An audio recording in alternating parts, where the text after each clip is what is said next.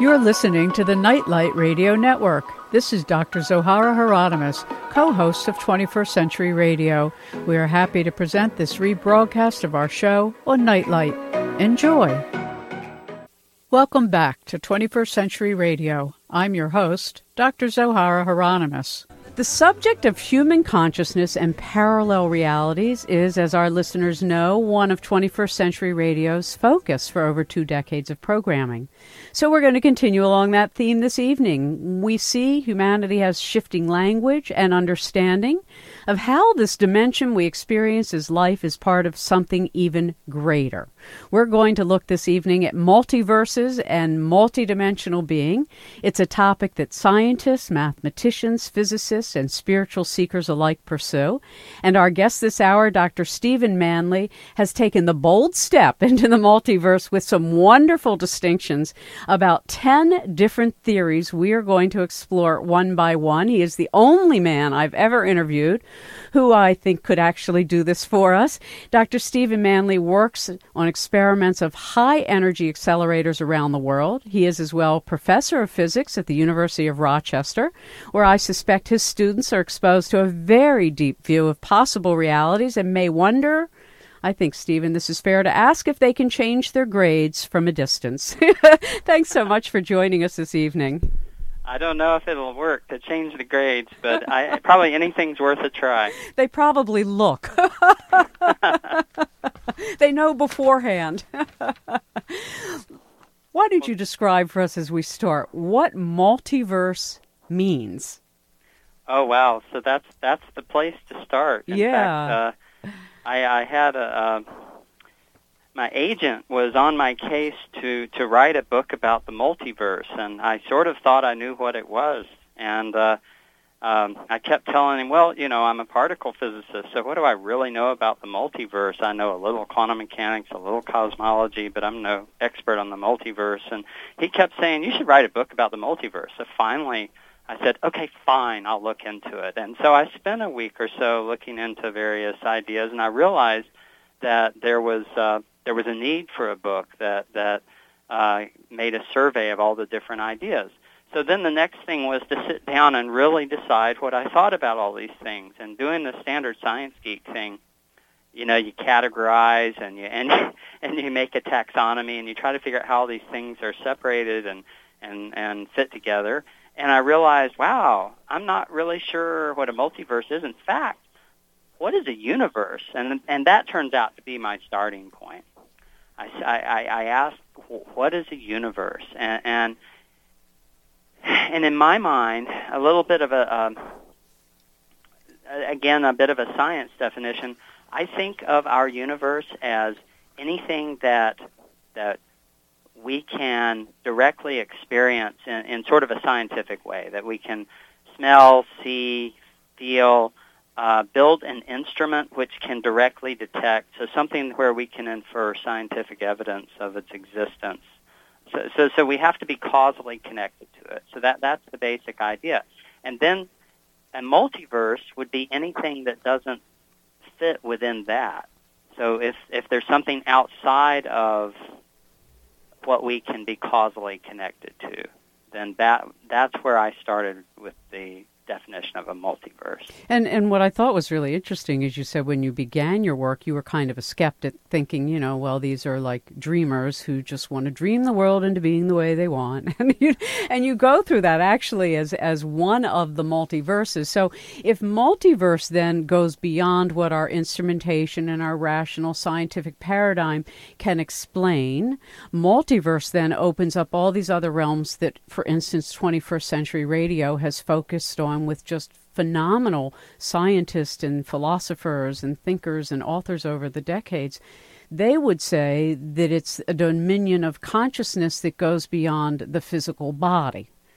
So, well, so, that some people are saying that um, that could be a way of thinking about this. I would actually view that more as a, a faith-based multiverse, not something that we have direct evidence for. If you if you if you say that the the consciousness creates the reality around us, or or that there there's sort of a uh, threads of reality which which our consciousness can guide us through. Um, I think that you're you're sort of saying the mind is independent of the of the chemical and quantum mechanical processes in the brain because the, the time scales. It can be, just, yes. and but, and yeah. when you say that, you you are moving outside of the realm of what I would consider the scientific methodology that we we, we use. Right, so we'll Right. come back to that then because your faith based multiverse is at the end of the list. Maybe for the sake of our audience's welfare and my own, because I could not. I could not explain your book without you. And many times I can explain any book I read, but yours has so many wonderful um, summaries of large scientific concepts that I can't adequately explain. So let's let's look at, for instance, your own involvement in particle physics, because it seems that numbers of people we've interviewed who have crossed the spectrum from just material science to some of the more broader concepts that you're addressing. How how has your work in particle physics, for example, brought you into this examination of what a multiverse is?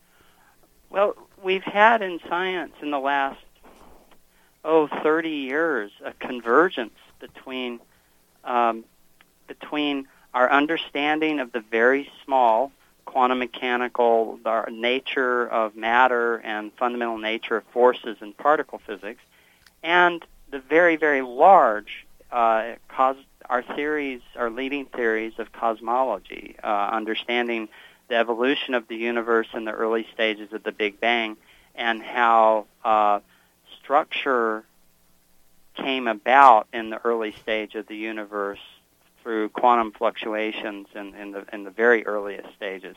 And so it, it's interesting that uh, I set out to study the nature of matter and fundamental particles, thinking that by doing this with the particle accelerators, I, I had control over the experiments, and and then I and, I and I actually made a conscious decision not to go into cosmology and astronomy, thinking that one had less to uh, control over those experiments, and and and and in the end, I, I sort of see that they converge. So I, I've I've come a full circle and and realized that in order to understand um, processes in the sky, so the, the how stars work, how galaxies form, um, and and the, the evolution of the universe in the very early stages of the Big Bang, you really have to understand the nature of uh, of particles and uh, forces at very very high energy densities because we live in this expanding universe. So if you extrapolate backwards,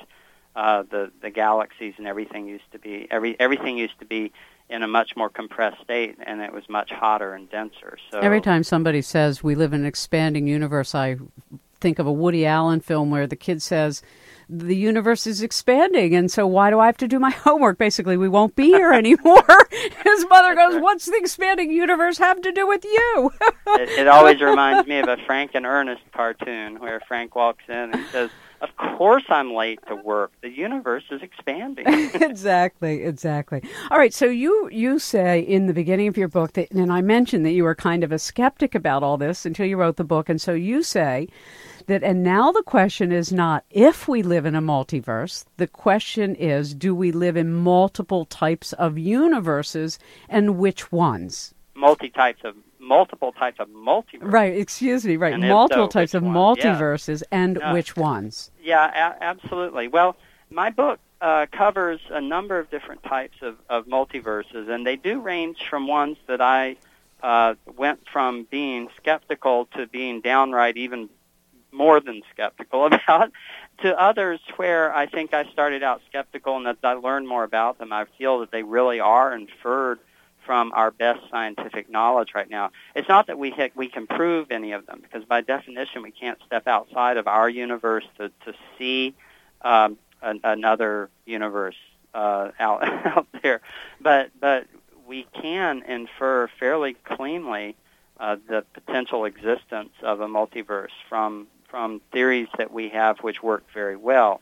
And uh, and before you go too far, because I I would like to take the rest of the program and actually walk through these ten, actually eleven that I see, but um, stages or different ways of describing. But for somebody in the audience like that character in the radio days, like what what difference does it make? I mean, who cares? I have to pay my bills. I have to like cook my dinner. I have to do my laundry. I have to make my bed. I have to show up to work on time. What difference does it make? Well, you know, I, I have a couple of different answers to to give to that. Um, I think one answer is met, you live in an electromagnetic society. It is very likely that your job centers around that. Certainly yours does because yeah. because uh, we're talking on electrical devices and radio works and all of that. Um, there was a day in the 1800s when if you had talked to someone who was learning the basic fundamental science that became our understanding of electromagnetism, you would have thought they're crazy and you would have asked of what earthly use is this? In fact they mm-hmm. would have told you. I don't know. People asked uh, maxwell who, who, whose maxwell's equations are the famous equations that, that really govern classical uh, electromagnetism. They they asked james clerk maxwell you know of what use is this? And he he he said well uh, you know it may be may be useful for uh, circus sideshow type thing. I mean it, it, it fundamental research is like that. At the at the time that you're doing it, you don't really have no. an application in mind. You're, right. You're probing around, and then when you learn things, uh, it, perhaps it becomes something that has an application to it. Exactly. And, so and, I think and, that, I and I asked that for the. To, we need to pursue fundamental research and and you never know what will pay off and what won't. Well not only that i think you've probably found as a scientist that the answer's in the question. I mean the fact that we as humans can ask these questions and i'm so glad you've written the book in the way that you have for a scientific skeptic because i think it opens a door to something broader than sometimes our society gets hung up on, which is just the physical here and now that they can see, touch, feel, as you described earlier. So, why don't we take a little look at first how you went about separating these categories of of your horizons. I mean, you first have these space-time separated multiverses. Why don't we talk about what they share in common and then we'll go through the six of them.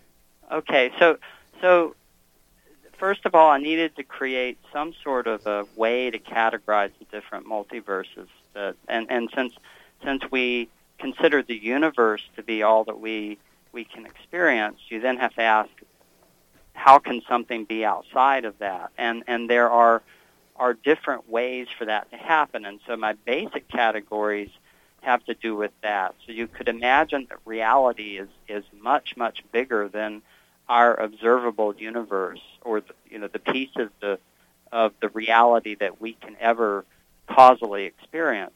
In which case, those regions of the reality are are are forever causally disconnected from us, and that is one sort of a multiverse. And and they are so far from us. I consider those to be uh, separated in terms of space. But physicists have a hard time talking about just space or time because in relativity the two get mixed up. So we tend to talk about space time. So I call those uh, space time separated multiverses. Okay. So one is the beyond the horizon multiverse. I mean, I, I have to tell you, I was quite fascinated by all of this. I can't say that I've ever seen this all put together. Is this unique to you, or is this what's really happening out there in the field? Well, there are lots of people who are working on this stuff. Uh, and and there's one other fella, a, na- a guy named Max Tegmark at MIT, who had attempted to look at the different uh, scientific multiverses and um, uh, ideas for multiverses and create a taxonomy. And mm-hmm. when I looked at his, I liked it very much, and in fact, I included in my book.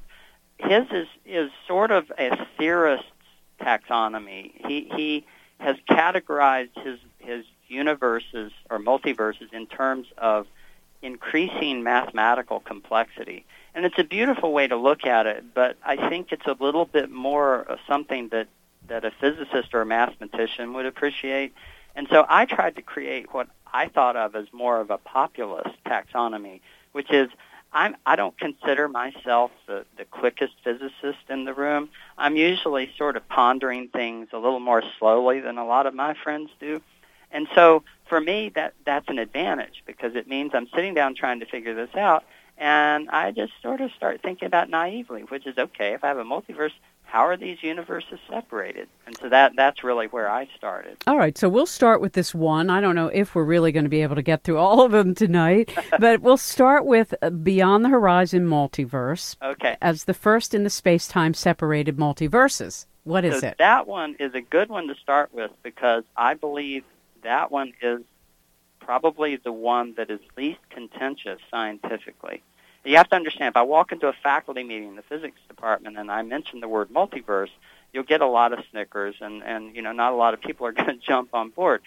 But, but I can quickly start saying aspects that, that are the basics that would give us the beyond the horizon multiverse, and most of the people in the room would agree about all of those. And so then you say, well, the Beyond the Horizon multiverse basically just follows from it, and all of a sudden the snickering will, will sort of stop.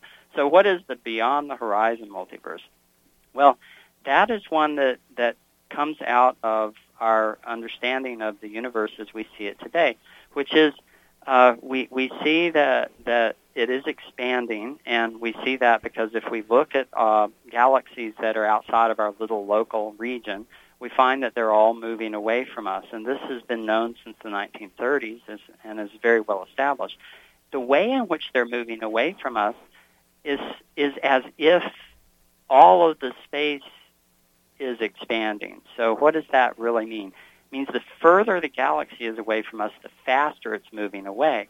And the, the best way that I know to explain that is to say, imagine that we are a raisin in a big bunch of rising raisin dough for a raisin dough bread.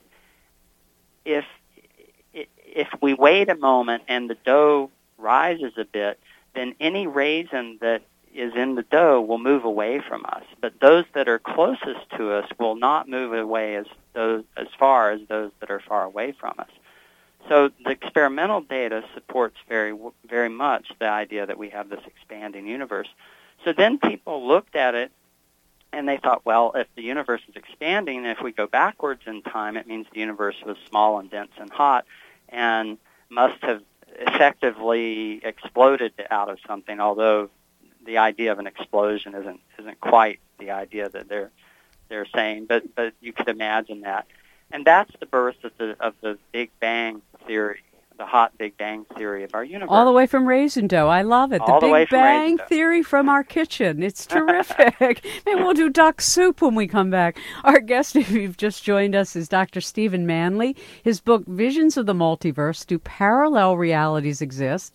is Our Universe One of Many, a new page 2010 release, and a link to his website and information on 21st21stcenturyradio.com. Hi, this is Roberta Grimes, author of The Fun of Dying and The Fun of Staying in Touch. You can learn much more at my website, robertagrimes.com. And if you're interested in learning a lot more, my podcasts are available for free on iTunes as Seek Reality with Roberta Grimes. Meanwhile, you're listening to 21st Century Radio with the wonderful Dr. Zohara Hieronymus. We're back and returning now to our guest. Joining us this portion of our program is Dr. Stephen Manly, M A N L Y. His book, Visions of the Multiverse Do Parallel Realities Exist? Is Our Universe One of Many? It's a new page 2010 release. Stephen, for the sake of those of us who are not scientists and that this can get a little heady and seem not close enough to something we can relate to, can you share with us your perspective? A lot of us have been exposed to Star Trek. We've grown up with Star Trek. Beam me up, Scotty. You know, that we can materialize and dematerialize. Teleportation is certainly something being looked at in the laboratories. Is that the kind of thing that a multiverse facilitates, if there is one? Well, there's a re- there's a relation in that uh, the the beam me up, Scotty teleportation sort of thing tends to be uh, buried in the ideas of quantum mechanics, and there is uh, one of the multiverses that uh, is fairly well. Uh, how should I say it?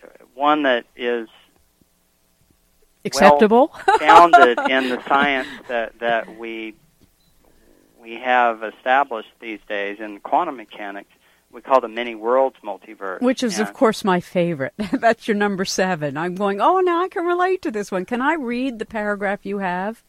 Uh, sure. And then sure. you can explain it. Okay, folks, this is one little paragraph on page 237, Many Worlds Multiverse. Quote In quantum mechanics, different quantum mechanical outcomes are separated in a mathematical space called Hilbert space.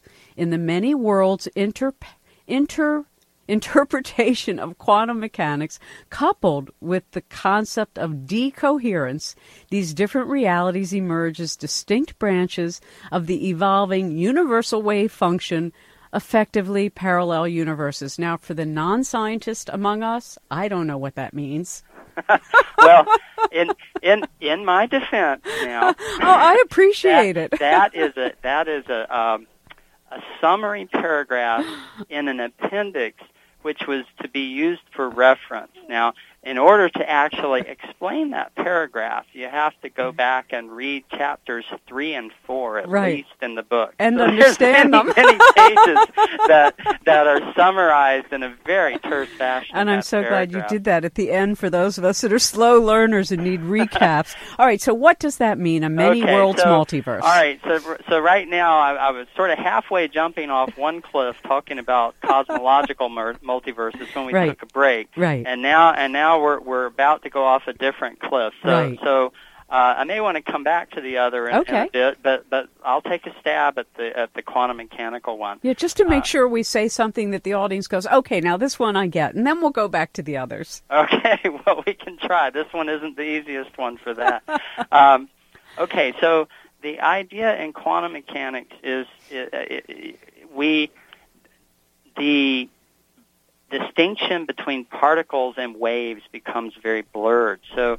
Uh, most of us have this idea of what a particle is. You think of a BB, and most of us have an idea of what a wave is. I mean, you can imagine going to an ocean and everything. It turns out that that we dis- we we discovered in the uh, late 1800s, early 1900s, that in fact uh, particles have wave-like characteristics, and waves, such as light waves, have particle-like characteristics. So so in reality, uh, these things are blurred, and it turns out that there are big implications to that because we had prior to this, prior to the 1930s, we had an idea of, of how to describe things like an atom. So we had a, a heavy nucleus that has positive charge and it's orbited by an electron, which you could sort of think of as a as a as a little BB that has negative charge, and they're attracted to one another. And and there's sort of this mechanical model you can use. But when when we discovered that in fact these particles are are waves, it meant that we had to develop a different type of of uh, set of equations to describe them, something where they're where the wave-like properties are, are used. And this is what we, we actually describe of as quantum mechanics. But quantum mechanics then comes in with a lot of strange things because if I if I ask where is a particle right this instant, it makes sense because you can look and say there's the particle. But if I ask where is a wave right at this instant, the answer has a little bit of uncertainty in it. So you go to the beach and you can point at a wave, but if I say, okay, find the exact center of that wave, well, where, where where is that exactly? What does it mean? So it turns out the mathematics of quantum mechanics has has some inherent uncertainty in it, which has led to a lot of really interesting things. So let's just think about. Uh, let me let me use one example. Um, one of the things that comes out of quantum mechanics is that we cannot predict things exactly. All we can do is give probabilities of what might happen. And, and So- isn't it also true to say from the observer effect that what we observe we affect? We change it by studying it. Yeah, so so let, let's let's look at that. So let's look at an example. Let's suppose that a person walks into a hallway and they have a choice of going through three different doors. And all that we could calculate in a quantum mechanical sense is the probability that they might go through any one of those three doors. And that we can calculate very well. But we cannot tell you exactly which door this person would go to. Now this is this is just an analogy. We don't really calculate people motion with quantum mechanics, but if you if we think of it in terms of particles or particles decaying or things like that. Yeah, which is, path would the particle take? Yeah, this kind, kind of, of, uh-huh. example, but uh-huh. but it's easier to think about people walking sure. through doors. So a person walks into this room. There are three doors, and they're going to go through one of them. And I, all I can tell you is the probability that they'll go through. And let's just assume for simplicity that there's a third probability they'll go through each door. So, so even probability. They're going to pick one at random.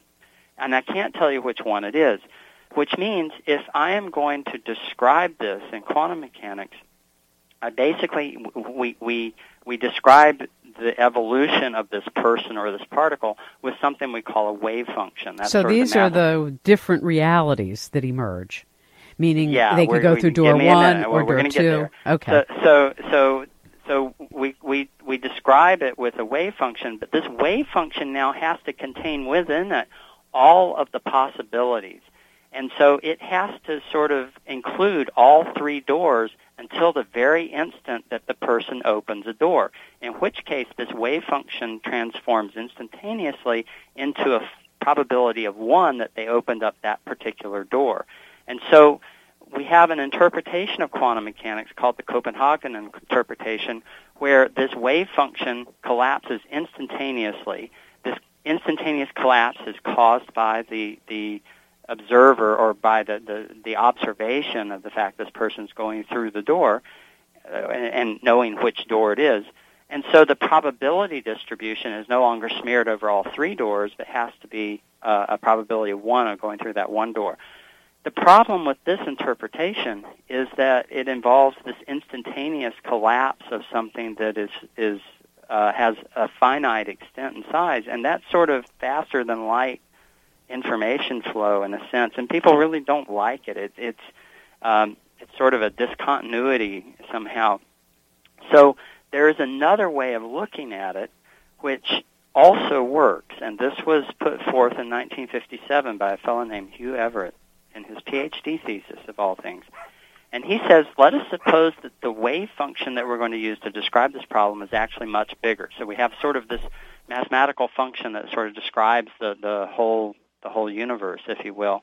And now, instead of this wave function, this mathematical function collapsing into describing this person going through just one door, why don't we assume that that all three possibilities happen? That in fact the person comes in and opens up each of the doors in turn, and each of them then defines a thread of reality that continues to evolve in this wave function. They don't perceive each other, but but they're there. And so, this interpretation works. Well, in practical terms, this would be like somebody thinking about, well, am I going to have a cake? Am I going to have a donut? Or am I going to have a cookie? And by thinking about all three, they're all three realities that are affecting something because they thought about all three. And when they just decide on the donut, still the cookie and the cake are thoughts that might they might be eating in a parallel world. so maybe that's why people get fat because they're eating in parallel reality. But uh, I bet I, you know, I know there are people in the audience going, "What are you two talking about?" And who cares? I mean, the subject that we look at often on our program deals with this domain. I mean, Bill Tiller, who I just love his work, used to describe it from his vantage point in quantum mechanics that matter pulls for a fit, and we used to talk about it in terms of consciousness that where we put our intention and our attention actually affects the way things manifest in the material world. So when you talk then, Stephen, about multiverse, is this also a portion of what you're examining? Because, I mean, it, it is I, so sophisticated. It really is. Well, when I was writing the book, I had a friend who had just read a book called The Secret, and she told me it was based on quantum physics. And so, oh, I'm I, I and she mm-hmm. and she wasn't the type who would be sitting down reading a quantum mechanics book. So I did have to go look at this. And when when I did, I, I realized that uh, there there are lots of people who who think about these things, and some of them do make a connection between multiverse ideas and these ideas of positive thinking affecting reality. And so I did actually include that as part of my multiverse taxonomy, and I, I call it um, a multiverse of faith because uh, I believe that you you can you can believe uh, that, but I don't think we have any scientific evidence for it. Um, the, the the many worlds multiverse I was describing is something that is a, that is basically a formalism that works quite well in quantum mechanics. Um, to then say that if you have a thought, it creates a reality is is is a, a very different statement. Um, so the problem with the idea of a thought creating reality is that quantum mechanical processes are happening all the time and going and, and, and happen very fast compared to the to basically the processing time in the brain where where we we know about um, the amount of time it takes for quantum mechanical processes to happen in the brain, and we know uh, roughly chemical and electrochemical timescales in the brain, and these things are very long, long uh, time compared to all that's going on around us. So I, I think it's hard to draw the conclusion that we have uh, that quantum mechanics, as we know it, governs our reality. Um, that said, I believe that people argue that conscious thought is independent of the electrochemical aspects of the brain. The minute you say that, you're taking a step outside of scientific methodology that we know about. I mean, what forces are you talking about? How could it possibly, you know, what is it that works? I don't believe we know everything about the universe, and as a scientist, I'm, I'd be very excited whenever we. I am excited whenever we discover new things. So I'm not saying that we'll never understand such a thing, but in our current understanding, um, our I don't see how consciousness can be independent of the electrochemical reality, which is our brain. And yet, of course, as you even point out in your faith based multiverses, I mean, humans and in all spectrums of our society have always had concept, if not abilities to describe states of being that are not physical and that are replicable by people in various states, whether it's alpha, beta, theta, etc. And maybe when we come back, we can take a look at some of the bigger pictures you're looking at because you're obviously looking for the science of multiverse, whereas I'm much more um, involved in the experience of whatever this multidimensionality is. And maybe we can talk about that the difference between what humans can describe in experience versus do we have the science to explain it. I guess would that be a fair way to say that's what we're sort yeah, of well, that's at? A, that's part of the point of the book was was to sort of lay out the different some of these different ideas and to distinguish those that are inferred from from science that we know it and those which people believe in but they're not inferred directly from the science mm-hmm. that, that, we have. Mm-hmm. It's it's a it's a it's a most unusual book, and and truthfully, there are very few books I read that I think that I need the author to explain it to me. You have so many um, far looking, let's put that way, outside the box, but from a mainframe of science, it's a it's extremely unusual. So I, I, thank you for taking the time to be with us. This is 21st Century Radio, and I'm Dr. Zohara Hieronimus. We'll be back after this. Hello, my name is Judy Tallwing. I'm an Apache elder and a medicine woman, and I do medicine paintings. I'd like to encourage everybody to please go to the American Visionary Art Museum at On Key Highway because it's a great light in the city of Baltimore. And you're listening to another great light in Baltimore, 21st Century Radio with Dr. Zohara Hieronimus. Thank you. We are back on 21st Century Radio. I'm your host, Zoe Hieronimus. We return now to our guest. So, Stephen, you are just a wonderful gentleman and you are very patient. I don't know how I would do as a student in your class because I'd be asking too many questions. But if you were to tell me as an interviewer, what are the big questions you're asking? Because I can tell you, folks, we have now touched on two of the 11. You've not heard about the fecund multiverse, the oscillating Big Bang multiverse, the ekpyrotic multiverse, the cyclic patch multiverse, the mubble multiverse the mathematical multiverse, the compu. I mean, the concepts are enormous. So, what are the big questions you're asking? Well, to me, I I was wondering a little bit what the hype was about, and and and so I think to me the real excitement is that we have many different ideas. Um, I, I mean, some of the ideas are not new at all. People have have have believed in heaven or hell uh, for a long time, different planes of existence, this type of thing. That's not really so new, and it's probably new to call it a, a potential multiverse, and, and that maybe is a, a step of, off a cliff that I took just because of the way I defined universe. I found those ideas actually fit the multiverse definition. What to me is really exciting um, and is that many of the ideas that I talk about in the multiverse are actually uh, uh, in the book are actually inferred from leading scientific theories, legitimate scientific theories that we have out there. Quantum mechanics works. It is well supported scientifically. One interpretation of quantum mechanics is this many worlds idea, and and it's a, it's a it's a reasonable interpretation. The implication is is amazing. It doesn't mean that we can step outside of of our thread of reality in the great wave function and see these other multiverse and these other universes or these other threads by construction you really can't do that. But but it is a legitimate idea. In cosmology in in our in our different theories of the evolution and origin of the universe uh, there are many of them where a multiple universe reality basically just follows. And it's very exciting because cosmology has gone from um, a science that was sort of on the, on the scale of different types of science. It was sort of guesswork to to one which now they do fairly precision measurements, and they are trying to distinguish between detailed models of different sorts, and and within these, uh, the favored model is one.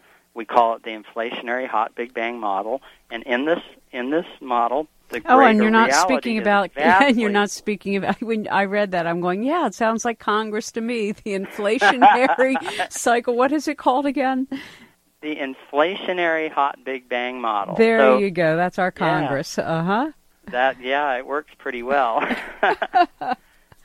so so I mean, Big Bang basically meaning we know we live in this expanding universe, so we go back in time. But if you do that, things get very hot, so we call it the hot Big Bang, and and we can we we can derive a lot of we know a lot about things at, at high energies and high energy densities, so we can infer what what the world would have been like at that time, or or the universe at that time, and and we can then go and look for for evidence that that existed, and we see very good evidence for it. One of which is called the cosmic microwave background, which is basically light that comes to us from all directions, and in the hot in the hot Big Bang model, we we expect to see it. And I think maybe it's not worth our time for me to tell you where it comes from and why we believe in it, but but it's a solid prediction of the model, and it's seen experimentally. So this stuff really is is fairly well supported.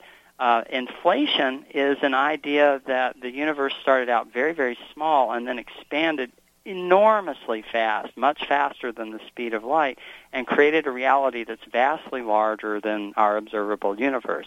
And it may sound like a wacky idea, but it turns out to fit in very nicely with the, with the Big Bang. It sort of fixes some of the problems in the Big Bang, and it is actually, strangely enough, something that is potentially plausible given uh, quantum field theory, the, the theories that we have in particle physics that work very well. So there, there, there. This this is sort of the paradigm. This is the leading thing. It's called the inflationary hot Big Bang model. but within this model, the reality that we are in is vastly larger than our observable universe.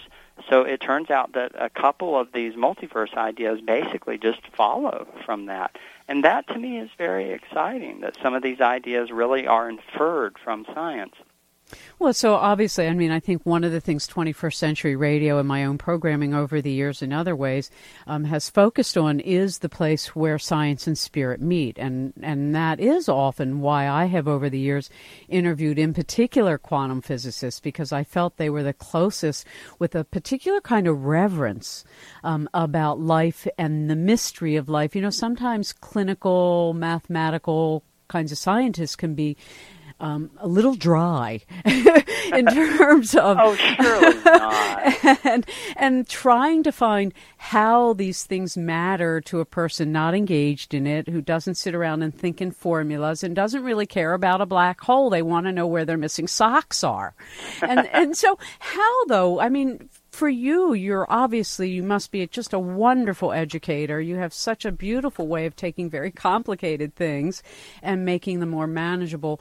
For a person in a listening audience who goes, Well, I can tell you that I can see the future, and I can tell you that I have dreams of the past, um, what does a multiverse have to do with that kind of sensibility? Wow. So people have these experiences that you're talking about. Um, in a number of the interviews that I've had, people like talking about UFOs and and uh, things where they've had experiences that they're trying to fit into the whole multiverse idea. And and I don't have a good answer for any of that. I mean, when it comes to UFOs, if I if I if one lands outside my in the quad out, uh, outside my office right now, my reaction is one, probably scared and I run, but but truthfully, I would look at it and I would I would I would be very excited because I would want to know what they know that we don't that I can learn about. You know that that would really excite me. Um, but it, I wouldn't really think that they're flitting in from some other dimension. I would have I would think that it would be a simpler explanation to believe that they probably figured out a way to travel vast distances and are coming from our universe where it is vast enough that I believe there is life out there. So some of these experiences that people have, I mean, I don't know what to make of those. And and I people I, I do sort of categorize. I make some categories in in the book, uh, basically the faith-based arena, where where you you can believe in different planes of existence, um, but they I, I don't they're not causally connected to us because then they would sort of enter the realm of more our scientific thinking rather than than these uh, spiritual planes that people tend to talk about. Yeah, I don't know um, that I'd agree with you on that particular subject matter because we've interviewed so many astronauts and scientists who have worked with hard fact material that has come from space sites and crash sites. But that's for, you know, a discussion on another evening because we're almost at the end of the evening. I want to be sure to end in, in an arena where what you're looking at is is something that science is articulating because why? Because we're moving into the space voyaging realm of our evolution and it's important for us to understand? I, I think that science has evolved uh, as as our understanding of the universe has evolved and as our instrumentation has evolved. Mm-hmm. And I think that uh, we talked a while ago about why one why is this important to people and why do we care? And I think that it is unlikely that this will yield a better toaster, at least not anytime soon. And I think it is unlikely that we're going to have um, a transporter based on a multi-universe reality anytime really soon. But we have always had great advances in our scientific understanding of the universe when we have managed to move away from the human bias. Mm-hmm. So, for example, uh, the Copernican revolution, where we basically moved uh, from an Earth centered universe to a sun centered universe. And then uh, we find that the sun isn't the center of the universe, but it is in a galaxy. And our galaxy isn't the center of the universe, but it's one of many. And now perhaps we are in the ultimate of the Copernican revolution in that we are finding perhaps our universe isn't even unique. There you go. I love that ending right there with the multiverse. Our guest, Dr. Stephen Manly. Thank you for being with us, Stephen. Visions of the Multiverse. You can find all our guests online at www.21st21stcenturyradio.com.